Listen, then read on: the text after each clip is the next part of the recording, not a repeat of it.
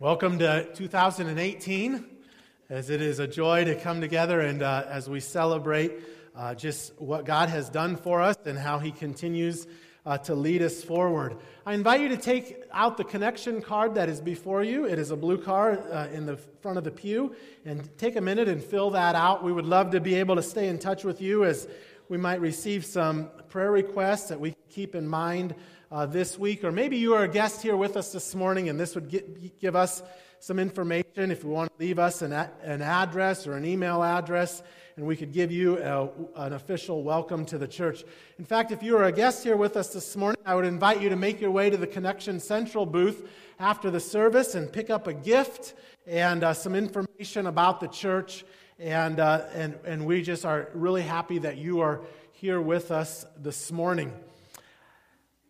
I might want to draw a couple of t- uh, our attention to a couple announcements. And um, first of all, there is choir rehearsal today after the service, and there is also a baby shower.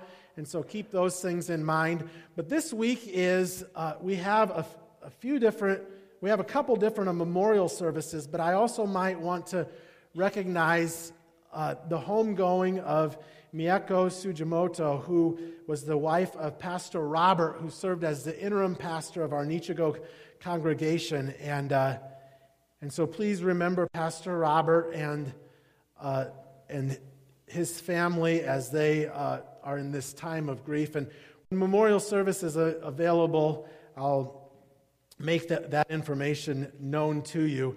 But this week, we, uh, Keep in mind that Paul Saito's memorial service is on Wednesday morning, and then uh, Emmy Kuramiya's service is on Friday morning this week. So those are a couple things to make announce uh, to draw your attention to. I also just want to recognize, as Pastor Steve gave the welcome this morning, that Pastor Steve and Esther are here with us for the first time this morning. So maybe I'll have Pastor Steve and Esther uh, stand that we can welcome them together.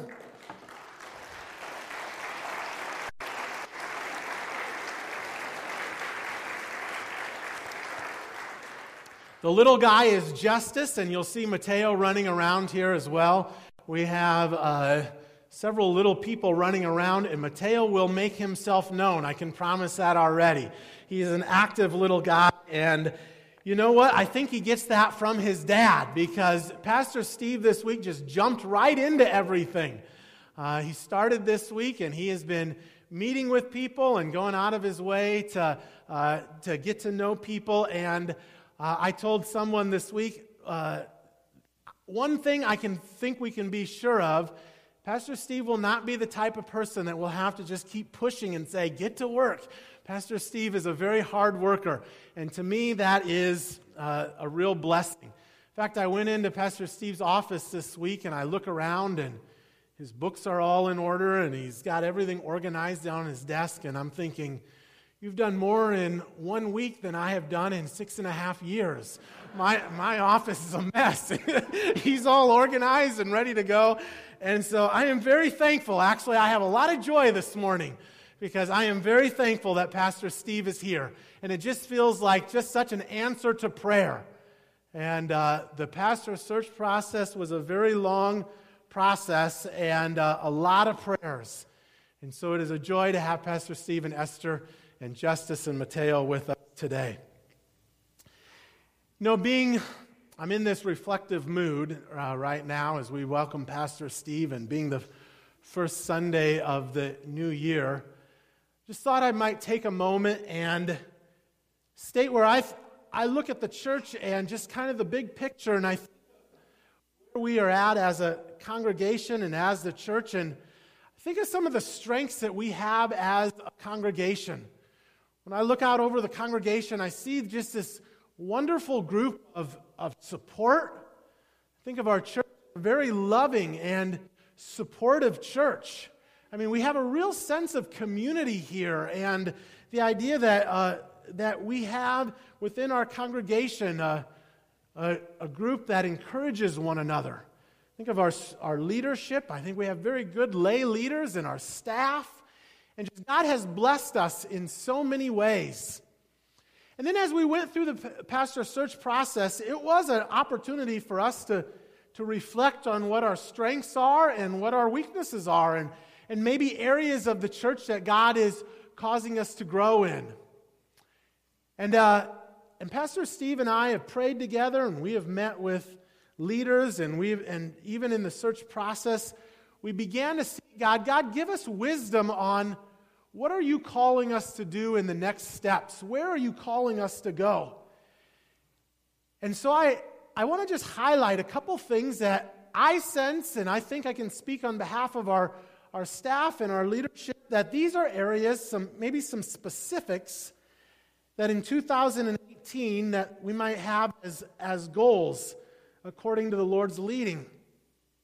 One of the goals that we set forth is the idea to grow in short term missions.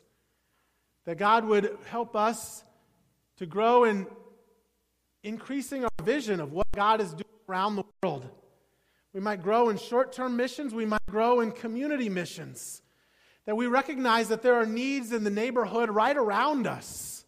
Areas that, as a church, that we might be able to reach out into the community and the neighborhood around us to grow in evangelism and outreach. As we went through the pastor search process, one of the things that we recognized was this is an area of weakness that we need to grow in, to have a strategy for evangelism and outreach, to grow in the area of ministry involvement, to have a process along these lines. That as people come into our church, or maybe even those that have been in our church for a long time, to be able to sense that they are serving not just to plug a need, but serving according to the calling that God has given them, according to how He has created them and according to how He has gifted them, and all of these things.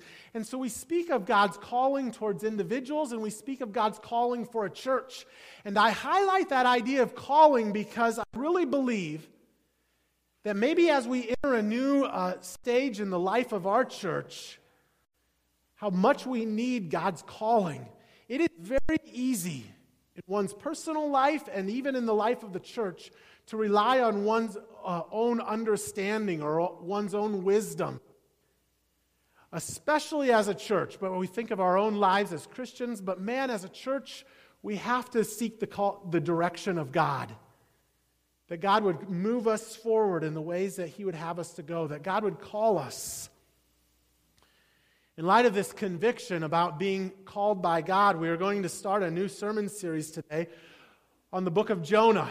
If you're familiar with the story of Jonah, which a lot of us are, we've known this story since we were little kids in the Sunday school class. Jonah is a popular story. It is a story of God calling someone to go. Uh, and Jonah is not a very, is, has not received this call well, but it is a calling that God has put on his life and he calls him to go to the city of, city of Nineveh. And we know that Jonah re- rejects that call and he tries to flee from God. And in the midst of that, he is thrown off the ship in a, in a big storm and he is swallowed by a great fish. After three days, he's spit up on the shore and then finally makes his way to this evil city, and the city repents. But through it all, we see a, we see a man who is called by God and not very successful. And so I put this forward. this is we're going to spend the next several weeks on the book of Jonah, but not because he's this model that we want to follow, but because he reminds us of how we need the call of God in our lives and how dependent we are upon him. It is a call for us to be trained in humility, to seek the vo- voice of God, to have God direct us. And in the midst of that, there is great benefits. There is tremendous benefits for us individually and for us as a church. And so I might put this forward as a foundational principle. And I invite us as a congregation to receive this that following the call of God is key to sensing the smile of God in your personal life and in the life of our church. And that is our hope that we would have a sense of God's presence and God's gaze upon us, and we would sense His joy. That there would be tremendous joy as we have confidence that we are in the center of God's will, that we sense God's smile upon us, and that we would move forward in that way. Jonah is not a person that moves forward with joy because he is outside of God's will. But yet, if we are to see these things that are laid out before us, the, the things that I have mentioned about short term missions and community missions, about our outreach and evangelism and ministry involvement, if we are to be successful in these things, it is because God has called us and because we have God's heart of grace. And so, in this sermon series that we are entitling Jonah Getting God's Heart of Grace, it is our prayer that we would look at this and that we would seek to follow God in ways that are obedient. That we would be, uh, that we would hear the voice of God to us personally and to us as a church. And so, this is the sermon series Jonah getting a heart uh, for God's grace. Let's look at Jonah together. Jonah chapter 1. We'll jump in right at verse 1, 1, 1 through 3. If you are using a Pew Bible before you, it is a tiny little book. Four chapters. Each chapter is actually very small. And so it's a small book um, uh, in what we call the Minor Prophets, Pew Bible, page 774. Table of contents are your friends. Uh, uh, the, the table of contents is your friend when you're looking for these little books. Uh, so don't be afraid to use it. But if you're using a Pew Bible, 774. Let's read this together Jonah 1 1 through 3. Now the word of the Lord came to Jonah, the son of Amittai, saying, Arise, go to Nineveh, that great city, and call out against it, for their evil has come up before me. But Jonah rose to flee to Tarshish from the presence of the Lord. He went down to Joppa and found a ship going to Tarshish. So he paid the fare and went down into it to go with them to Tarshish, away from the presence of the Lord. Let's take a minute and ask God's uh, blessing upon today's message. Father God, we are just even on first reading of this, we are aware that it is very easy to, spiritually speaking, to move away from your presence, to flee from you. And so, God, right now we just humble ourselves uh, before you and we ask and we pray that you would help us to not move away from your presence, but to move into your presence. That right now, as we look at your word, that you would fill this place and that you would touch each of our hearts no matter where we are at. That we could uh, hear from you. That just as you called Jonah, that you would speak to us and that we would move forward with obedience. We pray that you would give us strength along these lines. And we pray this in Jesus' name. Amen. As I mentioned, uh, Jonah is in the section of the Bible called the Minor Prophets, but it's not called minor because he is insignificant. It's called minor because it's a very small book. Uh, but Jonah actually seems to be a very significant prophet. We have one other verse uh, uh that mentions him in the Bible, and so, in this one verse from 2 Kings, we actually learn some pretty helpful information, some background information. I'll read this 2 Kings 14 25. Jeroboam, Israel, I'm providing that information from the context we know that is, that is who's being talked about here, was the one who restored the boundaries of Israel from, from Lebo Hamath to the Dead Sea. In accordance with the word of the God of Israel, spoken through his servant Jonah, son of Amittai, the prophet from Gath Hepher. Hepher. So we're given this, the same name. We know this is the same person. Not only is his name given, but his father's name is given, exactly as it is in Jonah, Jonah 1 1. Jonah, son of Amittai. And another thing we see in this passage that I think is pretty significant is that Jonah speaks the word of the Lord. He is a prophet.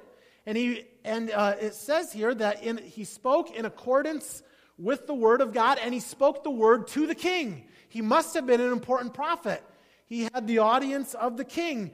And the king heard his prophecy and actually uh, put it into practice and it changed public policy. It says that uh, they were, because of the word of the Lord, Israel's borders were restored and secured, which is a major thing for a nation like Israel, who's surrounded by enemies and oftentimes at war. And so this is an important prophet. And now, and we see that he is hearing from the word of, we hear that he is hearing from God himself. And so this morning, I want to point out three principles for following God's call. Because that is where the book of Jonah starts, with the call of God. In, in verse 1, it says, Now the word of the Lord came to Jonah, the son of Amittai, saying, and then the message is given. The first principle I want to highlight is that we are to rightly hear the call of God. Jonah knew how to hear from God. He was a prophet. And at the core of what it means to be a prophet is to hear from God. And, and so this was one of the main qualifications. Jonah was able to rightly hear from God. And so when it says that the word of the Lord came to Jonah, we shouldn't be surprised. God speaks to his prophets, and Jonah is one of his prophets. Now, what about us as, as God's children? Does God speak to us? I think that we ought to expect God to speak to us. In fact, we ought to expect for God to direct us in the ways that we would have us to go. And sometimes God does that in very significant, uh, powerful ways. We think of dreams and visions. But usually, God speaks in what the Bible calls a still, quiet voice. Oftentimes, that voice of God is very subtle. May, you may hear the voice of God in a conversation with a friend, maybe even a song you hear on, a ra- on the radio or during a sermon or when you're reading uh, God's Word, the Bible, or, or maybe just an impression upon your own heart. And I'll have to admit that, that for me, and I'm sure you can resonate with this, that this still quiet voice is sometimes hard to discern between what is in my own mind and heart and what God may be speaking to me. How do you tell the difference between what you think in your own mind and the voice of God when He speaks in such subtle ways at times? I honestly have wrestled with that. And I found there to be help from a, a tradition of Christians. The Quakers have a track record for hearing from God in very remarkable ways. In fact, the Quakers have been uh, have heard God's voice in ways that are probably pretty unique among most Christians. Some of you know that the Quakers were the ones that went out of their way to help the Japanese during World War II internment. Why is it that they were able to do this and so many other Christians did not do this? It was for, simply for one reason they heard the call of God and they responded in obedience. And so they have this rich history, and I went back and I've researched this, and I and the and I they have several tests for discerning if something is God's voice, and I'll give you five of them this morning. The first test they have is what they call the test of Scripture. Is what they hearing uh, in accordance with what the Bible says? If you sense that the Lord is speaking to you, but it goes against the Word of God, right there you know that is not God's voice. God never contradicts what He says in His Word. The test of Scripture, very helpful. Number two, the test of love.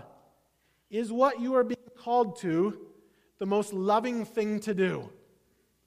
You see, a lot of times we're motivated to do things outside of love.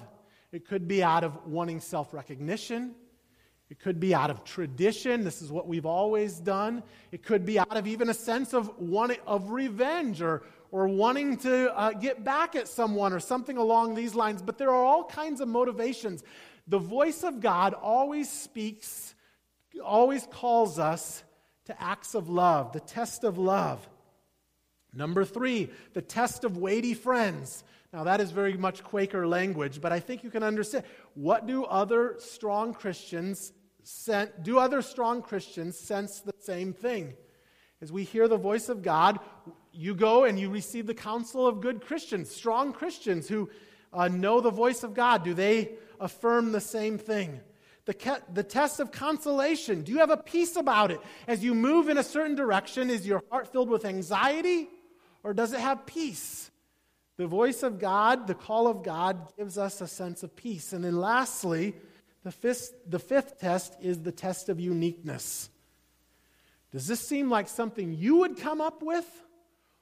Or is this something of God's wisdom? Oftentimes, God's, God's call is different than what we would have expected.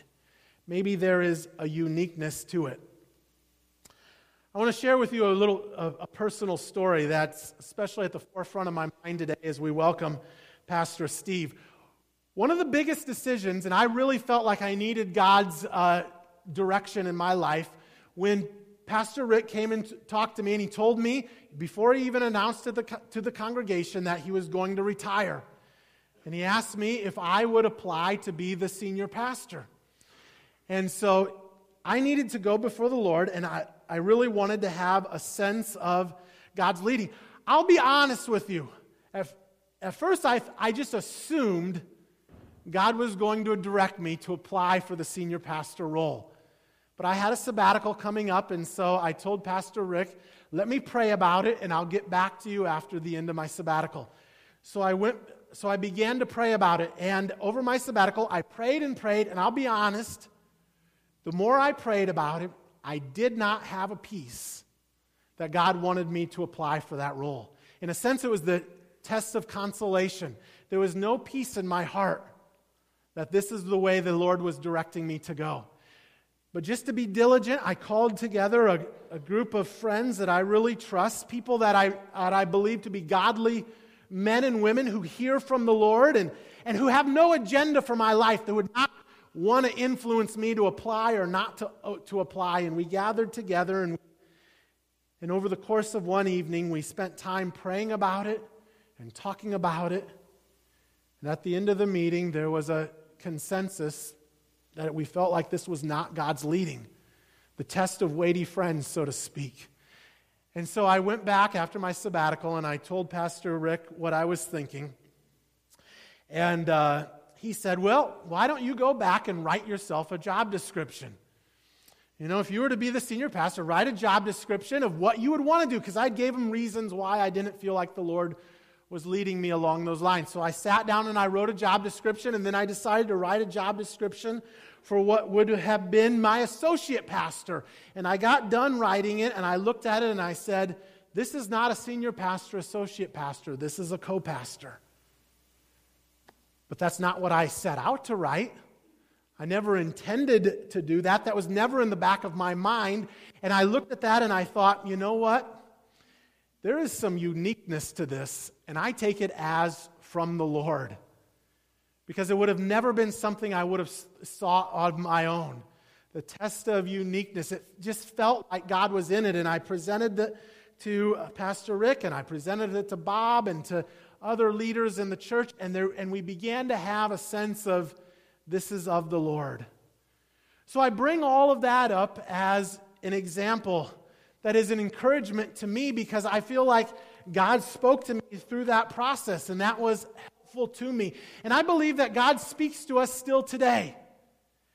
And we went back and we tested it against Scripture and we tested it with the test of love. And all of these things, we felt like we had heard the voice of God. And so that gives me confidence. I hope that gives us confidence as a church as we move forward. But I am sure that Jonah, if he were to put the call of God upon his life, he knew exactly what God was calling him to do. It wasn't that he was questioning it, it was that he did not want to receive it. He had no desire to go to the, to the Ninevites. Now, Jonah had received a voice for, uh, call from God before that he was very obedient to, but this one, he said, forget it. The Ninevites were not Israelites. Every prophecy jo- Jonah had given so far had been to his own people. And now this was to a wicked and corrupt people. In fact, the, uh, Nineveh is described here in verse 2 as a great city, but it was not because of their spirituality or morality. In fact, God goes on to say, because they had done great evil. They were great because they were strong. They were a capital city in Assyria. They had a strong military, but they were known for being cruel and corrupt. Their military captured people and, and they were very cruel to their POWs, and they were known for being corrupt, for having a lot of prostitution and immorality within the nation. And so Jonah uh, hears this call of God and he says, Why would I even give the Ninevites a chance to repent? I'd just as well have them face God's judgment and be destroyed. And so he said, To hell with Nineveh. I'm going to Tarshish. And I hear that, and I hear what Jonah does, and it causes my, my own heart shudder because I think, you know what? Even if God were to speak to us and give us his call, it is very easy, and in fact, it can be a very strong temptation not to follow that call. And so the first point is to rightly hear the voice of God, but the second point is just as important, and that is to be fully obedient to the call of God. I have to imagine that Jonah could have, in some ways, justified what he is doing and said, At least I'm being partially obedient. Verse 2 says, Arise, go. Verse 3 says, Jonah ar- arose to go, to flee. He got up and he was headed somewhere, but he wasn't fully obedient. He, was go- he decided he was going to choose the destination and he jo- chose to go to Tarshish. Why Tarshish? I don't know, but maybe it had something to do with the nature of the city. Tarshish was an exotic city. 1 Kings 10 22 says, The king Solomon had a fleet, fleet of ships of Tarshish at sea with the fleet of Hiram. Once every three years, the fleet of ships of Tarshish, now it only once every three years. Imagine how much there must have been. Every three years, Solomon got all he needed. He would have these uh, ships come back, and he used to come back bringing gold, silver, ivory, apes, and peacocks. Does that not sound like an exotic city? My kids love peacocks. We got some peacocks in the community I live, and we go on walks. They, these big, colorful birds. I can, rem- I can imagine peacocks walking around the palace with, in King Solomon's court, and King Solomon's eating from plates of gold and drinking from cups of silver. And Tarshish and, and Jonah said, If I'm going to go anywhere, I might as well go to Tarshish. At least there, it seems like ministry would be fun and exciting. When I was, I was, I went to a Christian college, and when I was in college, they really promoted all kinds of short-term missions trips. And I remember looking at the list, and I'm thinking, if I'm going to go to a, a short-term missions trip, I might as well go somewhere exciting. Might as well go to Africa or South America. They even had trips to the Caribbean. Caribbean needs missionaries, right? I'm going to the Caribbean. That, now, I say that I never did do an exotic trip, but it sure sounds fun, right? And uh, Jonah must have felt the same way. He's headed to Tarshish, but the problem is that's not where God wanted him to go. And so, verse 3 makes it very clear Jonah uh, purchase his, purchases his ticket to this faraway city, it is to flee from the Lord. Actually, I think I had a map. I, let me just show you this because if we're going to spend 10 weeks in this book, uh, here's the map. There is Joppa. That's where travel agency figuring out where he's going to go. He's supposed to go to Nineveh. Now, you can get to Nineveh by foot. Take you a couple weeks, but uh, it's not nearly as far as Tarshish. Tarshish, you got to go by boat. And that's exactly where he decided to go. And as he goes, it is with the, is, it is with the understanding that he is fleeing from the presence of the Lord. Verse 3, just in case we uh, don't, just so we don't miss it, says the same thing two times. But Jonah rose to flee to Tarshish from the presence of the Lord. And then again at the end of the verse, away from the presence of the Lord. Now, Jonah was a prophet. Surely he had some good theology. He knew full well not, he could not literally get away from the presence of the Lord. The God was omnipresent. What he was seeking to escape from was the gaze of God upon his life. He did not want the sense that God was with him. He was fleeing from the presence of the Lord. The Hebrew word for presence here is literally face. Jonah did not want God's face upon him any longer. And the face of God is fundamental for us having the pleasure of God in our lives. Just as we laid forth as a foundational principle, following the call to God is key to sensing the smile of God in your personal life and in the life of our church. When Chelsea and I were expecting our first child, the doctor told us that we should go to a breastfeeding class at the hospital. And I wasn't too excited about this. I thought, I'm not going to be doing much breastfeeding. I don't think I need to go to this, this class. But this was our first child, and, uh, and Chelsea wanted me to go. So, as a dutiful husband, I tagged along, and the class actually turned out to be very interesting.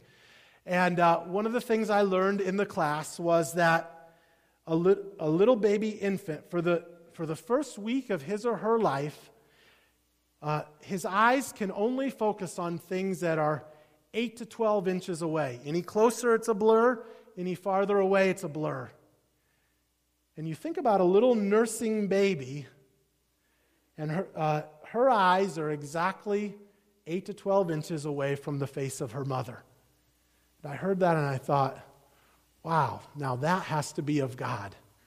That seems like such a remarkable thing that this little baby, the only thing that he or she can see is the face of mom.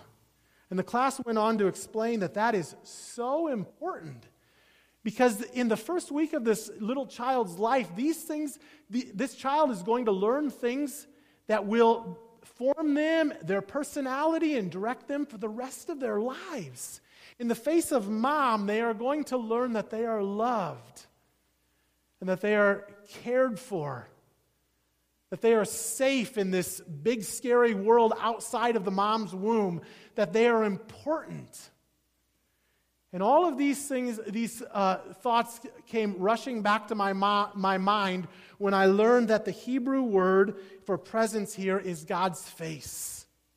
If it is so important for a child to learn these principles from the face of, of, one, of, of his or her mom or dad, how important is it that we learn these exact same things in the presence of God's face Himself? That when we are before God's face, we learn that we are loved and that we are cared for. That we are s- safe in this big, scary world.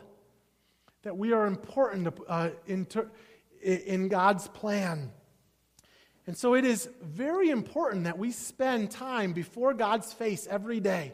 Today is the first Sunday of the new year. I don't know if you make New Year's resolutions, but I ask that you make one resolution at least, and that is to be resolved to, to the best of your ability, every day, spend time before the face of God. Maybe it's even just 10 or 15 minutes.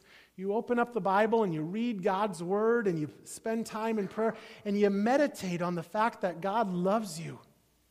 10, 15 minutes, or maybe you maybe your New Year's resolution is going to be, I'm going to bump it up. I'm going to spend 30 or 60. The, important, the, the number is not important. The fact that the more time we can spend before the face of God, the more we will grow in our knowledge of Him and of ourselves, of how God loves us and He has created us and that He cares for us. And it is time before God's face that gives us strength to face all of life's storms all of life's difficulties. It gives us strength to love and care for others because we are now learning that we are loved and cared for by God Himself. And so there's nothing more important than you can, that you can do than to spend time in God's presence. Make that New Year's resolution today that you are going to every day spend time before the presence of God. Now, if this is so important to be in God's presence, why would anyone flee? Jonah is not unique in trying to flee from God. People do it every day. In fact, if we are honest, our lives vacillate between seeking God and fleeing from God. And why is that? Well, maybe here are some reasons. We flee because we have a sense of guilt, that we feel guilty. Adam and Eve in the garden, they fled from God. They tried to hide from God because they felt guilty over their sin. And maybe Jonah does the same thing. He knows he's supposed to go to Nineveh, and so he's seeking to flee from the presence of God. And when we have a sense of guilt, there is, it is not always the most enjoyable thing to be before the presence of God. Or maybe we feel inadequate. Jonah felt uncomfortable preaching to the Israelites, but uh, Jonah felt comfortable preaching to the Israelites, but to the cruel and corrupt Ninevites, Ninevites, there was fear struck in his heart. I can't preach to them. I can preach my own people, but I can't go to this wicked people. And maybe we say similar things. I can't witness to my neighbor. I can't serve in Sunday school. I can't, uh, I can't teach. I'm too shy. I'm too embarrassed, or whatever it is. We, we feel like we don't have the skills. But the thing is, and so we flee the call of God. We flee God's presence. God's call is never easy. We feel inadequate. We feel guilty. We feel apathetic. Jonah does not have a passion for the Ninevites. Heck, he doesn't even like them. And yet, apathy is oftentimes what keeps us from God's presence as well. We don't have the passion, and so we don't take the time. We're like the church in Laodicea, who is described as being lukewarm. Or maybe it is simply that we feel tired, that we're emotionally worn out and spiritually dry. I can identify with that. Sometimes we just get so worn out for some reason, I don't feel like pursuing God or being in His presence. It almost seems daunting. I'd rather veg out in front of the TV. But the ironic thing is that when we look at this list, that the presence of God is actually the solution to every one of those things. It is in the presence of God that we are relieved of our guilt. It is in the presence of God we realize that what God is calling us to do does not depend upon us but that He will actually give us strength. It is within the presence of God that our emotional tank is filled, that we are filled with passion for Him, and that it is in the presence of God that we find rest for our souls. And so, all of these things, I recognize they are very legitimate uh, feelings. But none of these things rests upon ourselves. Just as JR preached last week, Jesus is the ultimate and final covenant maker. It ultimately depends upon the Lord. And so, as we learn, in the, as we go forward in the Jonah story, I just want us to uh, be reminded that there will be ups and downs. Jonah has his own ups and downs. But God doesn't give up on us, He continues to call us into His presence. I mentioned the church of Laodicea, Revelation 3:20. Again, God speaking to this church, "Behold, I stand at the door and knock. If anyone hears my voice and opens the door, I will come into him and eat with him and he with me." In a moment, we are going to have a time to eat with God. We're going to take the Lord's Supper. In a very literal way, we're going to eat a little piece of bread and drink a little cup of juice. And these are symbolic that we are in the presence of God. And it is a time for us to meditate on God's love for us and God's call upon us. I encourage you that as we take of the Lord's Supper, that you make a decision this morning. Jesus is, just as he did uh, Revelation 3, he is continuing to knock on the door of our hearts that we would open that door and we would re- receive Jesus in. And so that leads us to our final point rightly hearing the call of God, being fully obedient to the call of God, and thirdly, to make a decision to follow the call of God. And that's what I'm going to encourage us to do as we begin this new year with the Lord's Supper. That you might take this time just to think in your own heart what is God calling you to? And has He inviting you into his, into his presence. And to make that decision, will you receive the call? Will you invite Jesus in? Will you be obedient? I'm going to ask Andrew to leave these reasons to flee up on the board as we take the Lord's Supper. You might even just ponder each of these things the feeling of guilt, of inadequacy, of apathy, of tiredness, and find their solution at the foot of the cross in the blood of Jesus. But rather than receiving God's presence because of what He can do for us, I invite you to receive God's presence simply for God Himself. because surely Jesus is enough. So let's prepare our hearts. I'm going to ask the ushers to prepare to come forward for the giving of, or for the, for the Lord's Supper.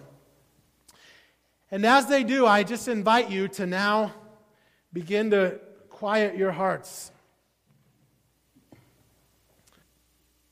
Take a moment and to meditate on the